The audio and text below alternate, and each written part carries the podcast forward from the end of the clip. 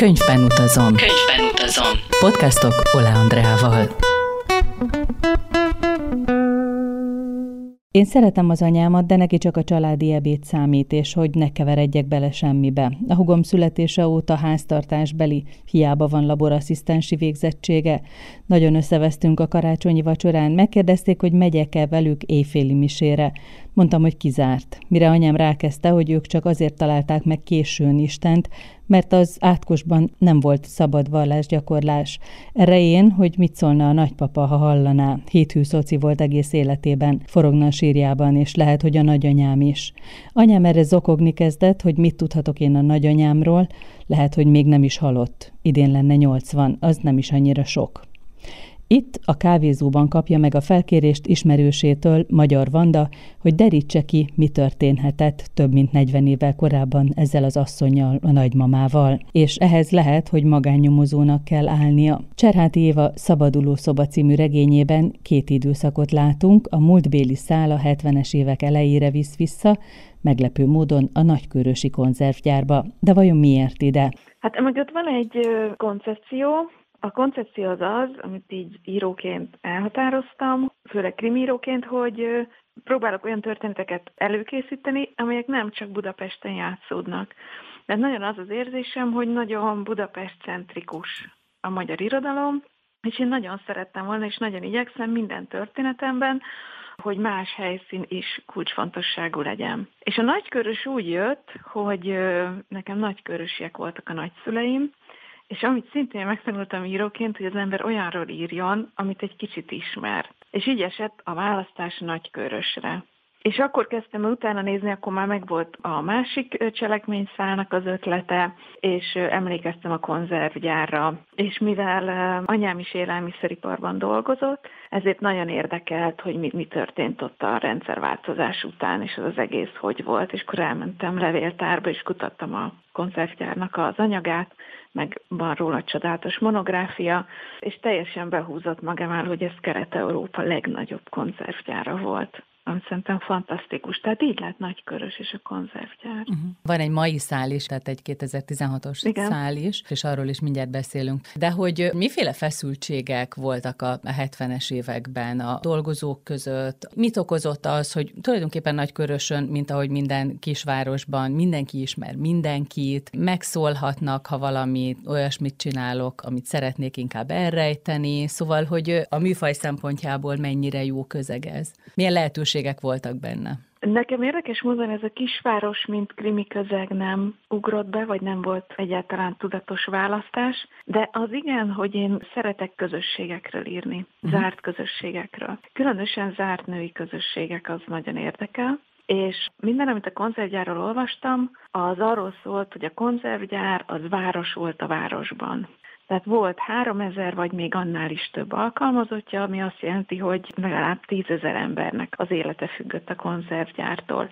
És ez a zárt világ és ennek a belső mechanizmusai igenis érdekeltek, és így sokkal könnyebb volt fölépíteni egy olyan történetet, ami arról az öt nőről szól, akik ismerik egymást, amikor találkoznak a nővédelmi tanácsadóban. És ez a találkozás, meg egyáltalán a nővédelmi tanácsadó, hát innen visszanézve az egy rémes helyzet, és egyáltalán az abortuszról beszélni abban az időszakban, ez egy feszültséggel teli problémakör. Igen, az abortusz politika, mint téma, az úgy került be a könyvbe, hogy én mindenféleképpen szerettem volna írni, vagy szerettem volna cselekménybe beemelni az 1973-as abortusz petíciót, ami az abortusz szigorítása ellen indult egy petíció. Amit a történészek, a nőtörténészek az egyetlen feminista megmozdulásnak tartanak Magyarországon az államszocializmus ideje alatt.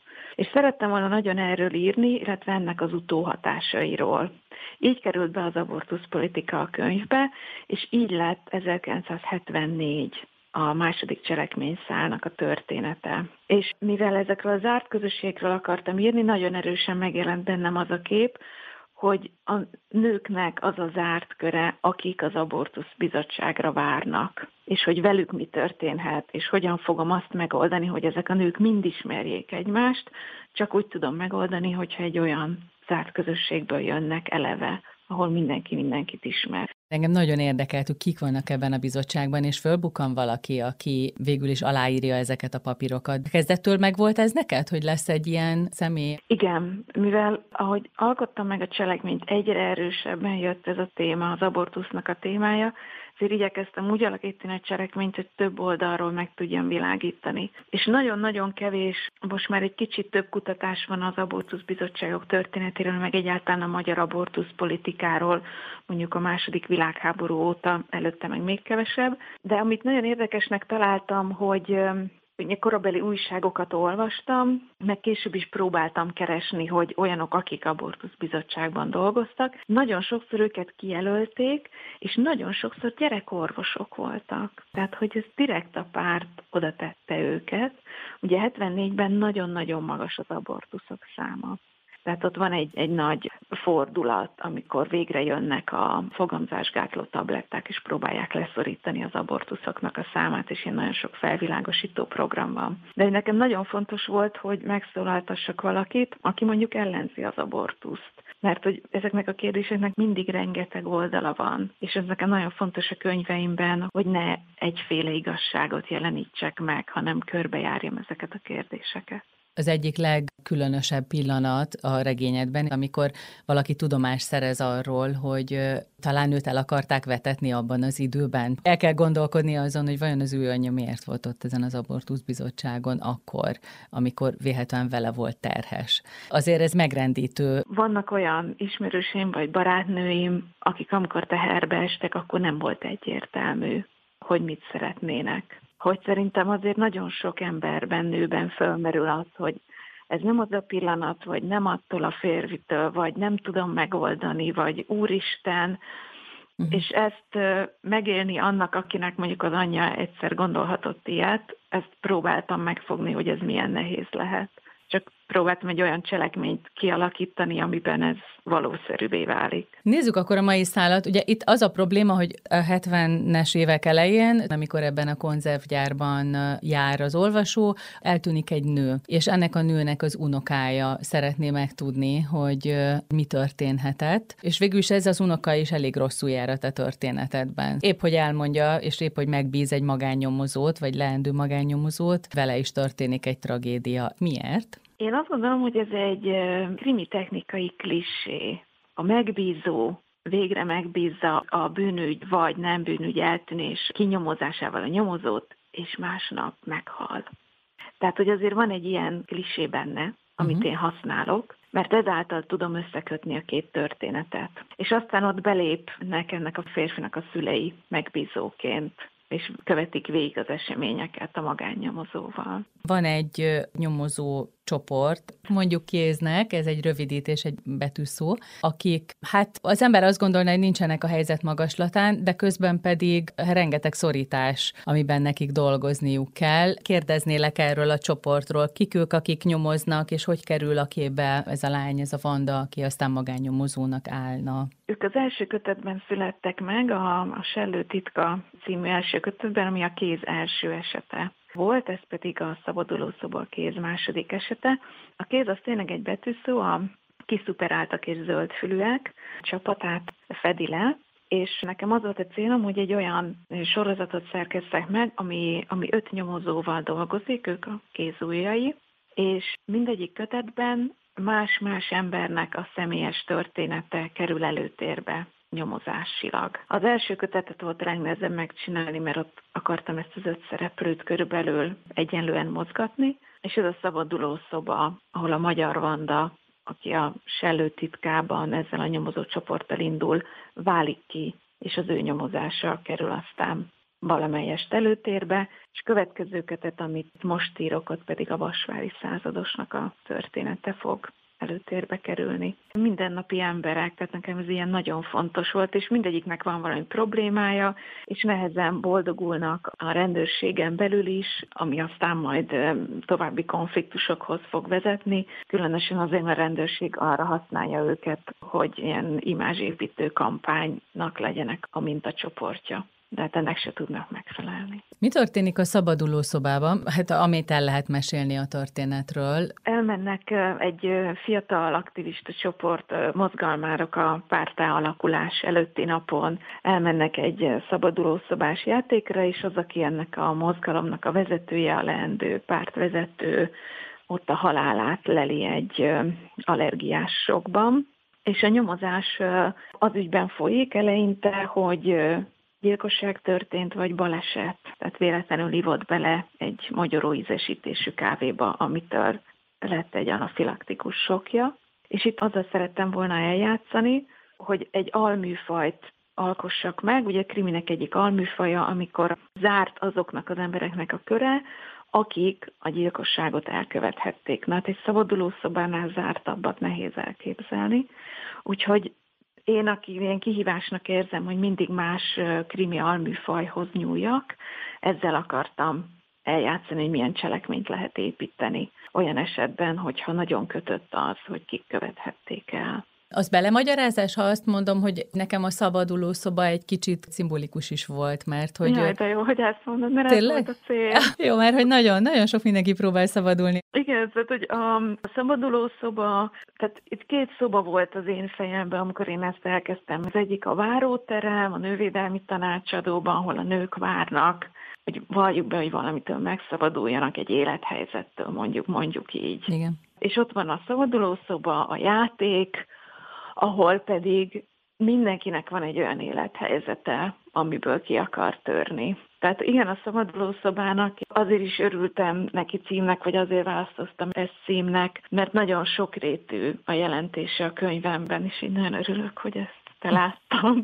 És én még azon is gondolkodtam, hogy ebben a kis csoportban, a mozgalmárok körében is vannak leosztott pozíciók, vagy elfoglalt pozíciók, Igen. amiből mindenki mozdulna már valamerre, vagy szeretné maga mögött hagyni, vagy kiszabadulni abból a státuszból, és minthogyha ez lehetetlen lenne. Igen, és ez a haláleset rázza föl, vagy keveri meg uh-huh. ezt az egész alaphelyzetet, amiben ők be vannak betanozódva. Fontos beszélnünk erről, aki ebben a szabaduló szobában meghal, ez a Tamás nevű fiatalember, a Taki. Azért is, mert talán ő tartja fönn ezt a helyzetet ebben a, ebben a csoportban. Tehát ő az, aki így uralja ezt a társaságot. Mindeközben nagyon vonzó embernek tűnik. Hogy alakult az ő karaktere? Én azt szerettem volna megmutatni, hogy ezek a karizmatikus emberek, akik kiállnak úgynevezett jó ügyek mellett, haladó ügyek mellett, akiknek a feminizmus és az antidiszkrimináció a zászlaján van, azok hogyan viselkednek néha a való életben, a magánéletükben. A magánéletük valami egészen más tükröz. És ezt akartam a takiban megfogni, azt a fajta tehetséges, nagy tudású, jó vezető, vonzó egyéniséget, aki azért nagyon csúnya dolgokat követel mint az később kiderül. És azt hiszem, hogy ilyenek vannak köztünk mindenhol akikről az elveik alapján, vagy ahogy beszélnek, egész mást képzelünk el, mint ahogy magánéletben működnek. Az az érdekes, hogy Taki nem taktikázik. Mindenki más erre kényszerít, hogy valahogyan helyezkedjen, mi lehet a következő, meg az azutáni lépés, ő meg így ösztönből lefed mindent, nem? Ismerek Szerintem ilyet. ő téged megvezetett. Taktikázik? Igen. Tényleg? Szerintem ő nagyon. Csak, csak sokkal okosabb, mint a többiek. És rettentően magabiztos, nagyon nehéz átlátni rajta. Szerintem ez egy nagyon nehéz kérdés, hogy amikor ilyen uralkodni vágyó emberekről beszélünk, hogy abban mennyi a tudatosság, vagy mennyire nem tudatos uh-huh. ez, amit csinálnak. Én azért azt gondolom, hogy ez eléggé tudatos. Tehát van néhány olyan jelenet a könyvben, amit azért nem tudok elmondani, mert lelőném a poént, uh-huh. ahol ő viselkedhetne másképp, de a saját presztisét védi. És uh-huh. ezekben a szélsőséges helyzetekben bukkan ki az, hogy ki ő valójában. Tehát azt gondolom, hogy sok tudatosság van benne. Miért lett hirtelen fontos Takinak a, a nagymamája, az eltűnt nagymamája? Miért bolygat meg egy ilyen eltemetett ügyet? Hát végülis úgy nőtt föl, hogy nincs nagymamája. Én azt gondolom, hogy ez egy um, ilyen manipulatív húzás a részéről, uh-huh. hogy összeveszett ugye a szüleivel, nem értik meg azt a fajta politikai aktivizmust, amit ő végez, másképp gondolkodnak a világról, esetleg a politikai állásuk is más, de azért nyilván van hozzájuk kötődése, és úgy gondolja, hogy ezt tudja szülinapja ajándékba adni az anyukájának, hogy kideríti, hogy a nagymamája, aki az anyukájának volt az anyukája, az miért tűnt el 1974-ben, és mi történt vele. Hova ment az abortusz bizottságról? Igen, hova tűnt el? Esen szó arról, hogy mit tud Vanda, ő hogyan nyomoz. Van itt egy fiatal lány, úgy tűnik tele ambícióval, nem hagyja magát lerázni. Hát Magyar Vandának az alakja is a sellőtitkában született meg. Ő a rendőrségen dolgozik ezzel a csoporttal, és egy EU-s projekt keretében azzal foglalkozik, hogy olyan képzéseket tartson a rendőrségnek, amely kizárja az elfogultságot, vagy az előítéletes nézeteket a nyomozói munkából. Tehát ezért veszik őt fel három hónapra, és aztán végül fél évet marad a rendőrségnél, de lejár az ő szerződése, de azt róla tudni kell, hogy neki van kriminalisztikai végzettsége. Tehát ő végzett nyomozó, de nincsen gyakorlati tudása. És amikor megkapja ezt az ügyet, akkor ő döntés elé kerül, hogy ő akkor most doktorizzon, vagy nyisson-e egy magánnyomozói irodát. És tulajdonképpen ez a könyv, ez az ő fejlődéséről és az ő döntéséről is szól valamelyes. Tehát nagyon fókuszál erre az alakra, erre a fiatal, valóban, ahogy te mondod, nagyon ambiciózus nőnek az alakja kerül előtérben, és aztán a végén eldönti, amit eldönt. Fontos volt neked, hogy az abortusz kérdés az a mai szálban is jelen legyen? Mármint az olvasó így egyszerűen oltatlan összeveti az akkori időt a maival, és azokat a dilemmákat, hogy mi mozgat egy nőt, amikor egy gyerek sorsáról kell dönteni, mintha nem változnának a dolgok. Én azt gondolom, hogy az abortusz örök téma. Tehát, hogy örök téma az, hogy ki mit tud vállalni az életben, és hány gyereket tud vállalni. Szerintem ez, ez mióta az emberiség van, azóta ez a téma van, és mindig ott lesz, és ezek a nagyon nehéz döntések is mindig ott lesznek. Úgyhogy ezért nagyon akartam, igen, hogy belekerüljön a 2016-os szárba is, mert vannak változások, természetesen politikai változások, attitűdbeli változások, de azért a döntéseknek a magva mindig ugyanaz. És ezt meg akartam írni, igen. Meg az, hogy ugye a nőé ez a döntés, mármint, hogy elvileg a nőé, de hát mindig van ebben a kérdésben egy férfi, aki, aki hiányzik. Hogy az összes nő ott egyedül ül a bizottság, ott a végső döntést neki kell meghozni, ő viseli el a megaláztatást, ő retteg. Igen, azért ez a mai napig nagyon-nagyon sokszor így van. Tehát, hogy itt van egy ilyen nagyon nagy nőjogi kérdés, és a nőnek a saját testéhez való joga, amit én szerettem volna ebben megjeleníteni, és ehhez nekem nagyon kellett az, hogy nézzük meg, hogy mi van most 2016-ban, amikor úgymond legális teljes mértékben az abortusz, de annyira mégsem. Tehát azért bizonyos formái nem. Ami nagyon elgondolkodtatott engem, miközben olvastam a könyvedet, hogy, hogy mi történik akkor, amikor megbolygatjuk a múltat. Hogy azt gondolnánk, hogy rég eltemetett történetek kerülnek felszínre, de a teregényed is azt mutatja, hogy ezek nem eltemetett történetek. Szóval, hogy az emberek együtt élnek azzal, ami a múltban volt, amilyen döntéseket akkor hoztak, rámennek, vagy nem mennek rá, tehát hogy nincs ilyen, hogy akkor úgy éltünk, és aztán ezt elfelejtjük. Ezt teljesen jól érzed, mert ami engem nagyon-nagyon foglalkoztat, és ezért írok olyan krimiket, amiben mindig van egy nagy történelmi szál. Engem az nagyon foglalkoztat, hogy, hogy az egyéni trauma, mondjuk a családban szerzett trauma, vagy gyerekkorban szerzett trauma, az mennyibe formál minket, és mennyire formál minket a történelmi trauma. Az, hogy hova születtünk, hogy akkor mi történt, diktatúrában éltünk, vagy éppen abortuszbizottság elé kellett járni, mert az volt a politikai helyzet, stb.